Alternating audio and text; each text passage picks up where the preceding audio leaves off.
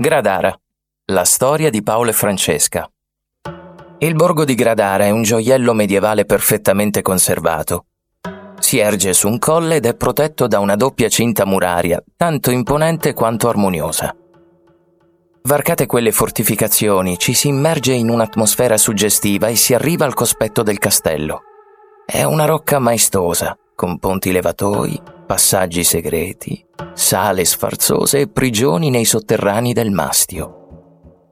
Tra le mura del castello di Gradara hanno vissuto prestigiose famiglie nobiliari del Medioevo e del Rinascimento, come i Malatesta, i Borgia, gli Sforza e i della Rovere.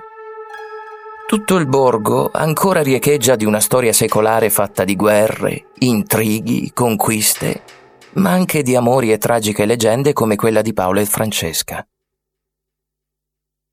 Francesca da Polenta era una fanciulla in età da marito. Suo padre, Guido minore da Ravenna, decise di dare la mano della figlia a Giovanni Malatesta, detto Giangiotto o Gianni lo Sciancato per via di una gamba che lo rendeva zoppo.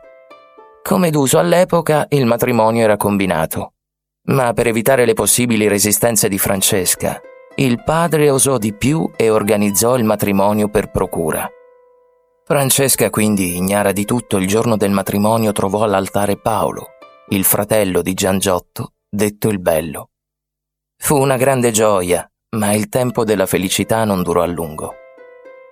La prima notte di nozze, Francesca vide Giangiotto tra le lenzuola e così scoprì l'inganno. Ma la novella sposa non poté far più nulla, ormai aveva detto sì. I due presto si trasferirono nel castello di Gradara e la fanciulla visse in quelle stanze come una sposa sconsolata. Paolo invece non si rassegnò. Dal giorno di quel finto matrimonio provò una fitta al cuore. Era il rimorso per l'inganno a cui si era prestato misto a un vero sentimento d'amore per la bella Francesca divenuta sua cognata. Così Paolo prese a frequentare la rocca con la scusa di dover governare dei terreni intorno alla fortezza e di giorno in giorno gli incontri con Francesca divennero degli incontri d'amore segreti. Ma qualcuno se ne accorse.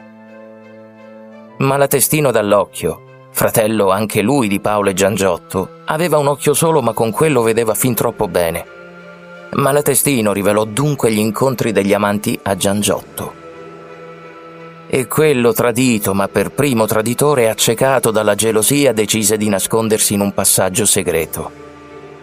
Galeotto fu il libro e chi lo scrisse, racconta Dante nel quinto canto dell'inferno.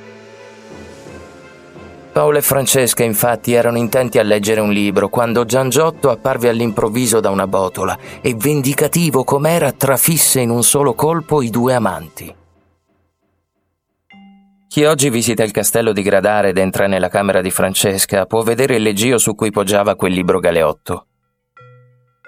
Ci piace vedere in questa triste storia l'invito a perdersi insieme con la persona amata tra le righe di una poesia, dove il sentimento puro può durare davvero per l'eternità.